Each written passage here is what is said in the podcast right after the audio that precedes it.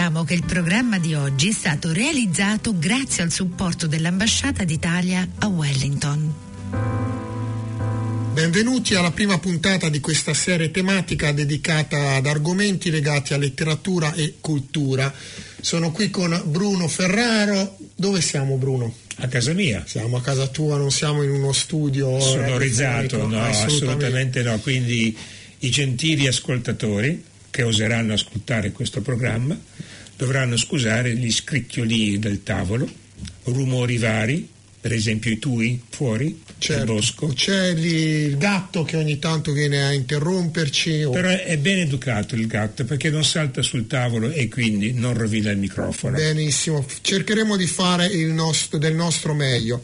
Oggi eh, volevamo parlare un pochettino di Dante Alighieri, ricorre il settecentenario dalla sua morte, mm-hmm. e, abbiamo già parlato un po' di Dante ad una colazione recente, mm-hmm. una colazione alla Dante, che insomma ehm, è un evento che avviene ogni, eh, l'ultimo sabato di ogni mese e spesso io e Bruno grazie alla pazienza e alla disponibilità di Bruno ci dedichiamo a vari argomenti eh, di letteratura e di cultura come stiamo facendo in radio adesso e quindi pensavamo di ricollegarci un pochettino a Dante e Ottima continuare idea. la celebrazione del sommo poeta e in particolare Bruno quale canto eh, di Dante, quale personaggio vogliamo, di, di, cui vogliamo parlare oggi. Ecco.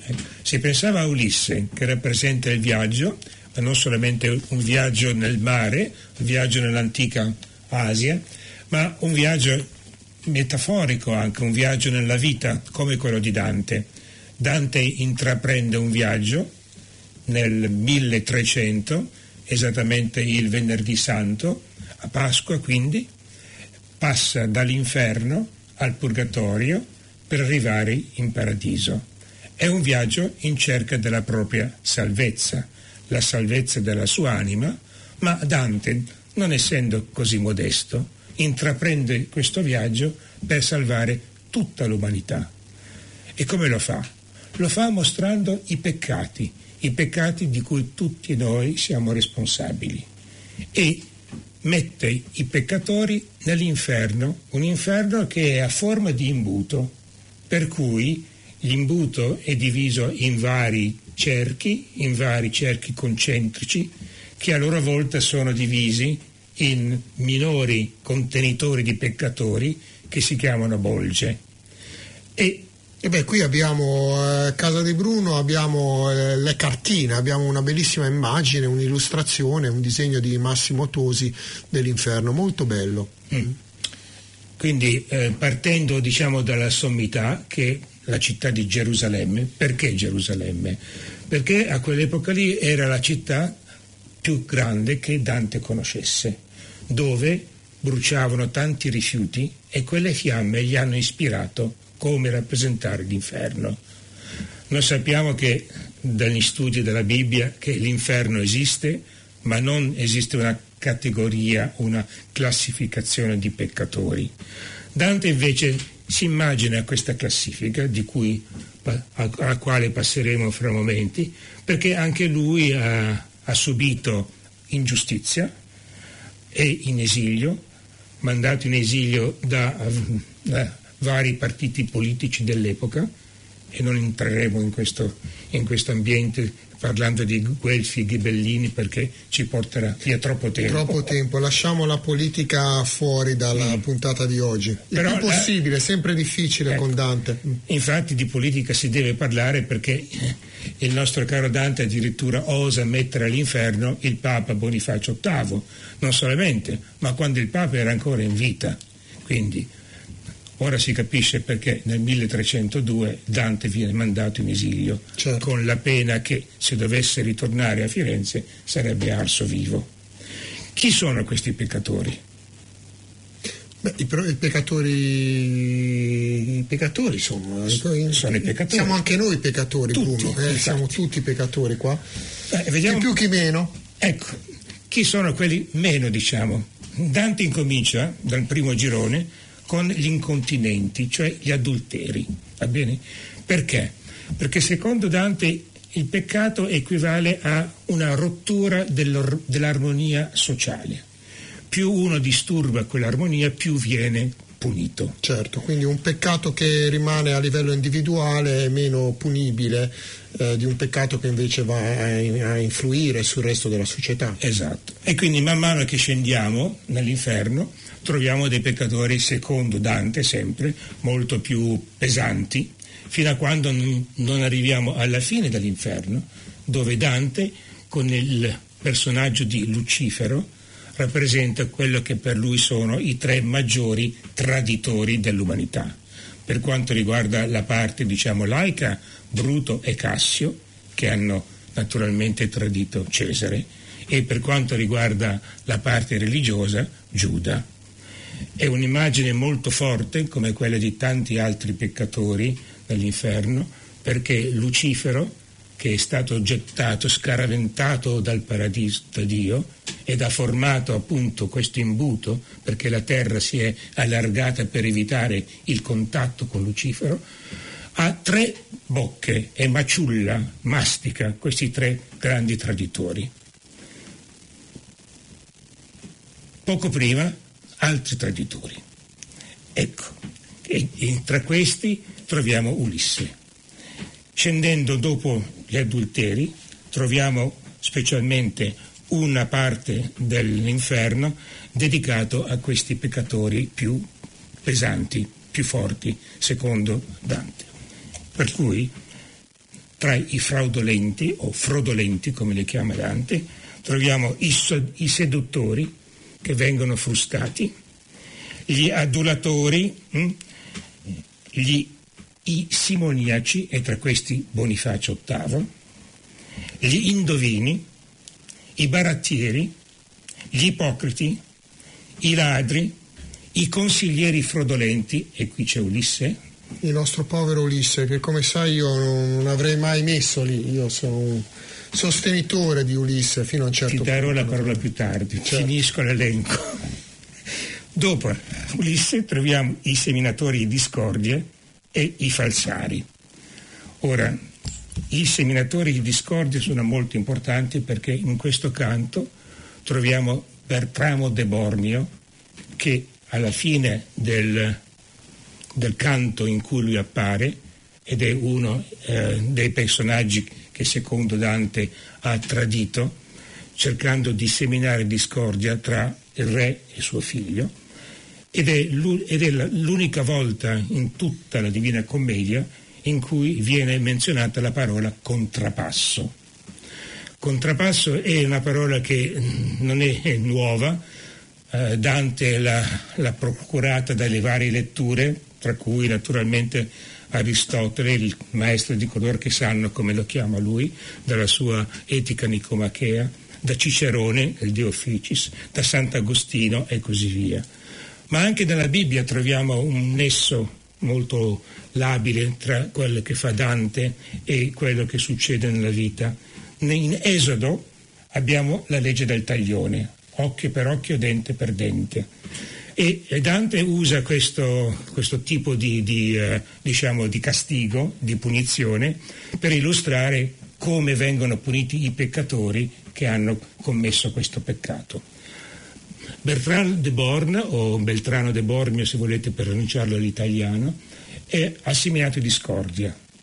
Allora è punito in questo modo, camminando nell'inferno e tenendo davanti a sé la sua testa mozza, che naturalmente sta a indicare la divisione del corpo, quindi la discordia.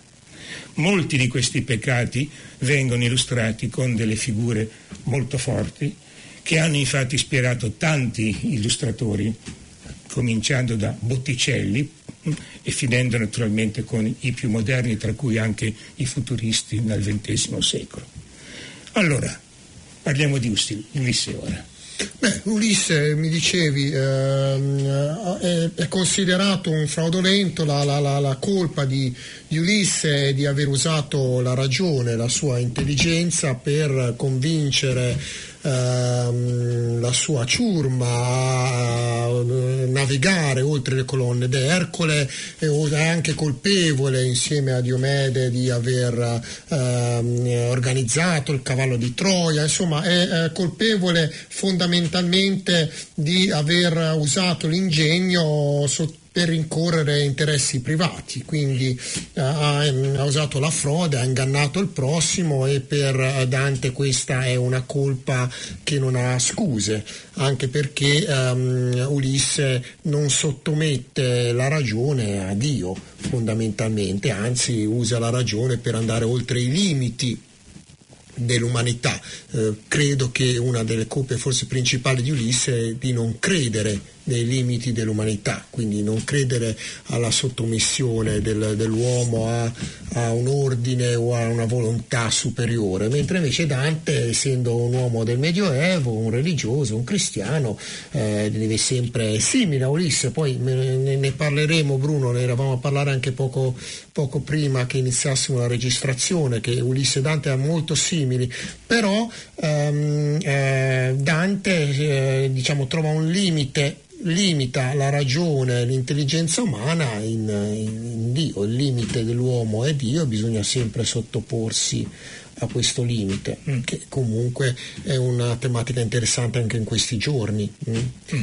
E infatti Dante anche lui eh, molte volte si trova contraddittorio, perché anche lui è alla ricerca della conoscenza, ma una conoscenza che sia soggettata a Dio.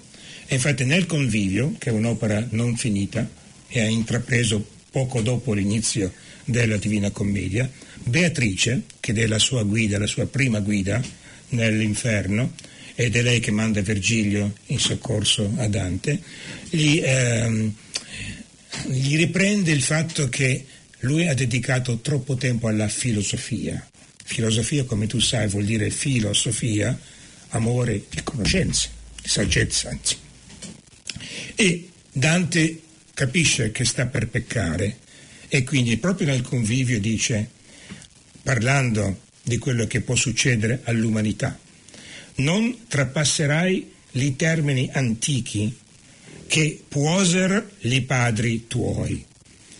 Quindi sembra quasi una, una versione di dire non attraverserai le colonne di Ercole che sono state poste come termine della conoscenza umana. Chi va oltre, chi ha la superbia e l'arroganza, la hubris, una parola greca che riflette, ecco, che riflette moltissimo l'atteggiamento di, di, Ulisse che cerca di far passare per conoscenza o esperienza, che vuol dire curiosità, quello che invece è solamente l'amor proprio.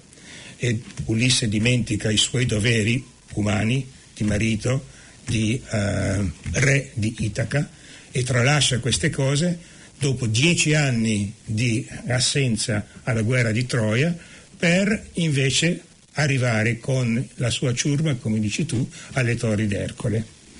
Il viaggio di, di Ulisse è un viaggio molto interessante. Noi abbiamo qua il privilegio di una cartina eh, infatti qui a casa di Bruno gli ascoltatori non possono vederli, ma siamo circondati da eh, documenti, libri, mappe, abbiamo anche una lente di ingrandimento, mi sembra di essere dentro un, l'inizio di un film di Spielberg o, o di un documentario su, su, qualche scavo archeologico. Eh. Eh beh, Vabbè, continua no, no, no, eh, eh, che infatti vedi dai bei colori, questa cartina viene lo possiamo dire anche alla nostra ospite oggi, a Carla Rotondo, dalla mia copia dell'Iliade hm, del 50 alle medie. Allora, se vediamo la città di Pergamo, quindi la vecchia Troia, e passando per il Mediterraneo, questa è Itaca, dove praticamente avrebbe dovuto arrivare Ulisse. No, lui invece devia, va a finire sulle coste del Nord Africa. Del Nord Africa e poi prosegue lungo, no, non prosegue neanche, torna indietro, va su verso la Sicilia, sì. attraverso lo stretto di Messina, Scilla Cariddi. Scilla Cariddi, poi di nuovo devia a sinistra e va a finire a, alle torri dei Ercole. Un altro parallelismo tra Ulisse e Dante, un peregrino anche lui, sempre in giro, sì, avanti e indietro. Sì. Però Dante lo punisce. Ma perché? Dante in un certo qual modo è influenzato da Virgilio. E cosa ha scritto Virgilio? Ha scritto l'Eneide. L'Eneide c'è la storia di Enea. Enea chi è? È anche lui un troiano che scappa, che fugge e qui abbiamo anche la cartina che ci mostra il viaggio che ha fatto Sì. e partendo appunto dall'antica Grecia va a finire in Italia e a fondare praticamente la patria. E Dante e Virgilio parlano sempre di Enea come il pio Enea, perché Enea scappa da Troia portandosi sulle spalle il vecchio padre, Certo. Anchise, portandosi la moglie e il figlio naturalmente, non si sofferma da nessuna parte come ha fatto Ulisse, seducendo infatti Calipso, sebbene si possa anche dire che Enea ha sedotto Didone e poi l'ha anche abbandonata, Beh, adesso non andiamo nei particolari in questo senso, immagino. però arriva alla meta che è quella di fondare l'Italia, mentre Dante si, si- si perde diciamo, nel suo viaggio. E allora la domanda che grandi studiosi si sono chiesti nei- in 700 anni, perché Dante prepara un'altra fine a Ulisse? Perché lui si stacca dalla versione omerica? Dante non conosceva il greco, quindi non avrebbe potuto leggere Omero nell'originale. Però all'epoca di Dante c'erano tante trascrizioni in latino dell'Iliade e dell'Odissea e quindi si deve pensare che l'idea di mettere Ulisse tra i fraudolenti e di trovare il, pecca- il modo di indicare questo peccato, cioè, come si parlava prima, la fiamma di fuoco, Sì, dunque, quindi dando un contesto, eh, Dante e Virgilio arrivano nel girone dei fraudolenti, ci sono queste fiamme di fuoco che sono come lingue di fuoco e eh, Dante ne, no- ne nota una che ha due punte, quindi Sì, una bravo. lingua biforcuta, diciamo Esatto, così. E esatto. Virgilio spiega che eh, in questa lingua di fuoco sono imprigionati Ulisse insieme a Diomede. e infatti, e Diomede non parla, mentre è, Da- è- è Ulisse che eh, si offre di raccontare la sua storia. Beh, sai, quando sei in compagnia di Ulisse devi lasciare la parola a Ulisse, eh, bravo Diomede. Non solamente questo, ma questo risulta che Dante ha un suo, una sua- un suo programma particolare, Certo. perché in molti incontri con i peccatori è Dante che chiede perché siete qua e così via e racconta la storia. Qui invece è Ulisse che si, pre- si dispone, si, si offre a raccontare la propria storia e la propria storia che viene naturalmente trascritta da Dante nel canto ventiseiesimo dell'Inferno, in particolare soffermandosi sul eh, discorso che Ulisse ha svolto, ha rivolto ai suoi compagni per farli proseguire. E se mi permettete vorrei leggere almeno una terzina certo. in cui, che è molto famosa, in cui, questo è il verso 118 a 120, Ulisse dice, considerate la vostra semenza, fatti non foste a vivere come bruti, ma per seguire virtute e conoscenza. Ecco, poco prima, nella terzina precedente, si parla anche di non vogliate negare l'esperienza. Ora, per Dante esperienza vuol dire curiosità, ma una curiosità affine a se stessa, non una, una curiosità che porti, come si è detto prima, a uno sfacelo dell'armonia sociale. E Ulisse viene quindi incolpato di eh, questa superbia, di questo orgoglio, di questa arroganza, di questa presunzione, usando la lingua, onde suo- la sua punizione è di essere racchiuso in una lingua di fuoco, mentre lui cercava di invitare i suoi compagni con l'ardore della lingua a seguirlo, ora è lui stesso che viene imprigionato dalla lingua di fuoco.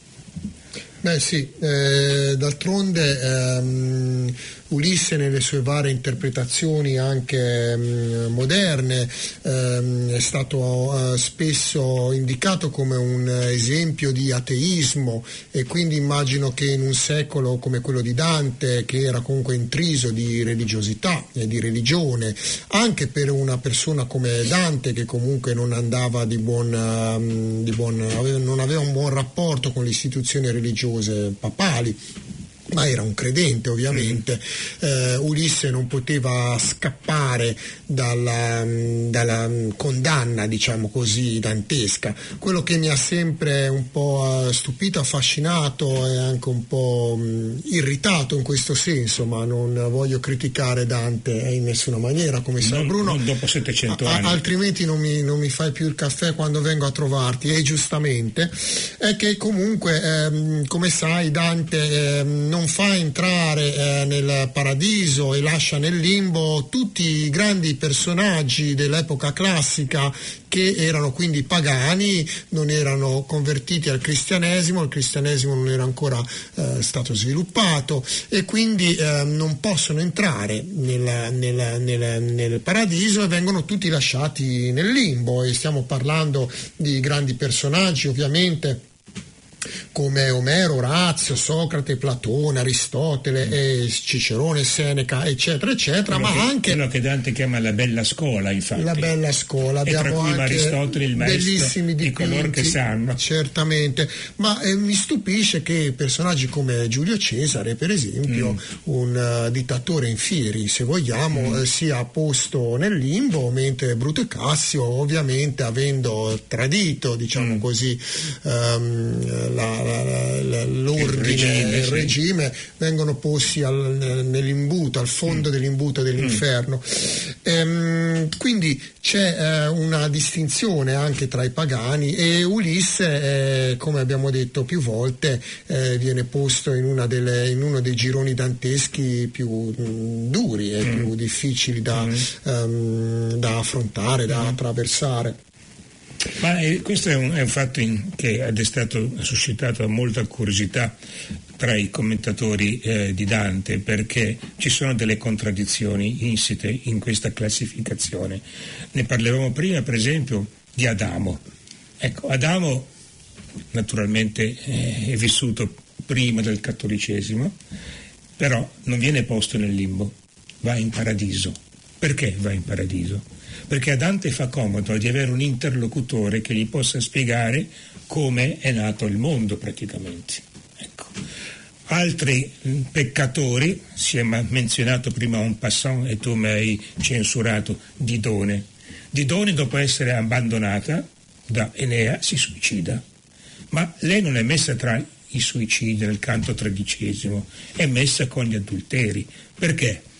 Perché Dante ha pensato di individuare un momento particolare nella vita di certi personaggi e di cogliere questo momento e di parlarne. Perché? Perché rientra nel suo programma. Certo, e um, un'altra cosa che forse uh, dà voce anche alle contraddizioni um, che spesso troviamo nella Divina Commedia e che suscitano anche molti dialoghi, dialettiche e interpretazioni differenti è che um, l'epoca in cui vive Dante, comunque il XIV secolo, è anche un'epoca in cui si assiste a, una, un, a un, parallelismo tra la letteratura di ordine religioso, di cui mm-hmm. comunque Dante possiamo dire di far parte mm-hmm. da un certo punto di vista, è la rinascita della, della mitologia classica, dello studio dei classici. E quindi questo rapporto tra i classici e la cultura cristiana comincia a svilupparsi e ovviamente si verificano anche dei, in inglese diresti the clash, no? mm-hmm, delle contraddizioni, sì. dei contrasti che ehm, troviamo ehm, in, in, Dante o anche mm-hmm. in Petrarca perché entrambi sono, uh, vivono nel mezzo di questa riscoperta mm-hmm. dei classici mm. e allo stesso tempo difesa delle, delle, delle, dei principi. Sebbene eh, Petrarca cristiani. venga dopo, già il momento è cambiato perché Petrarca era coetaneo di Boccaccio Petrarca per esempio ha detto che non avrebbe mai permesso una copia dell'inferno essere piazzata sui suoi scaffali. Eh beh, siamo in umani, l'umanesimo sta nascendo, ecco. quindi diciamo che il, eh, il, classicismo comincia a prendere il sopravvento. Un'altra, un, un po' per concludere, una cosa che comunque eh, ci ha portato a decidere di parlare di Ulisse mm. è il fatto che comunque dopo aver varcato le colonne d'Ercole Ulisse naviga per cinque mesi e arriva a quanto pare proprio qui in Nuova Zelanda anche se da Dante non la chiama Nuova Zelanda, arriva nel Monte Purgatorio, posto da qualche parte nell'emisfero australe e eh, a quanto pare deve essere qui, eh, vicino a dove ci troviamo noi adesso. Eh, sì, Mount Eden infatti è un sobborgo di Auckland. Mount Eden, sì, quindi siamo a pochi chilometri da, uh, da, da, da dove è sbarcato. Da dove apparentemente eh, Ulisse sarebbe sbarcato se non ci fosse stata questa tempesta eh, enorme che poi causò, eh, secondo la, la, tradizione, secondo l'interpretazione di Dante, la morte, la morte di, Ulisse di Ulisse e di tutti. Sebbene, come dicevi tu prima, avesse avuto cinque mesi in cui ripensare il suo comportamento e tornare indietro, non lo ha fatto. Però Dante invece prosegue il suo, il suo, il suo viaggio, il suo percorso, perché deve arrivare in paradiso. Arrivato in paradiso lui guarda la terra e vede Ulisse che va a fondo, perché Ulisse, e Dante lo dice, è colpevole del folle volo, cioè lui è colpevole di questa hubris, di questo orgoglio. Mentre Dante, strisciando, e questa è una scena veramente bellissima alla fine dell'inferno, dal corpo sul corpo di Lucifero, ritorna in questo emisfero, nell'emisfero australe, di cui Dante, conoscendo l'astronomia e conoscendo tante altre scienze, è conscio che un emisfero in cui il clima è naturalmente il sole è completamente differente da quello del nord. E finisce con uscimmo a rivedere le stelle è quella che vediamo, la croce del sud probabilmente. Eh, pensavamo, ehm, prima Bruno, abbiamo ancora uh, meno di un minuto, di chiudere anche con una citazione di Calvino, se non sbaglio, che si ricollega un pochettino a Ulisse, anche perché Calvino sarà uno degli argomenti delle, delle nostre prossime puntate e eh, Calvino cita Dante e Ulisse. Se vuoi concludere... La leggi tu, per favore. No, no, no, io sono un pessimo lettore. allora, alla fine delle città invisibili, Marco Polo, avendo viaggiato per spiegare a Kublai Khan quello che, su cui soffre il suo impero, dice l'inferno dei viventi non è qualcosa che sarà. Se ce n'è uno è quello che è già qui, l'inferno che abitiamo tutti i giorni, che formiamo stando insieme. Due modi ci sono per non soffrirne. Il primo riesce facile a molti accettare l'inferno e diventarne parte fino al punto di non vederlo più. Il secondo è rischioso ed esige attenzione e apprendimento continui. Cercare e sapere riconoscere chi e cosa in mezzo all'inferno non è inferno e farlo durare e dargli spazio. Ciao a tutti e ci vediamo alla prossima puntata. Grazie Bruno per la tua ospitalità. Figurati. Andiamo a aprire una bottiglia di Chianti e celebriamo. Avete ascoltato Onda Azzurra, la voce degli italiani in Nuova Zelanda. Vi ricordiamo che tutti gli episodi sono trasferiti in podcast e li potete trovare online sul sito ondazzurra.podbean.com.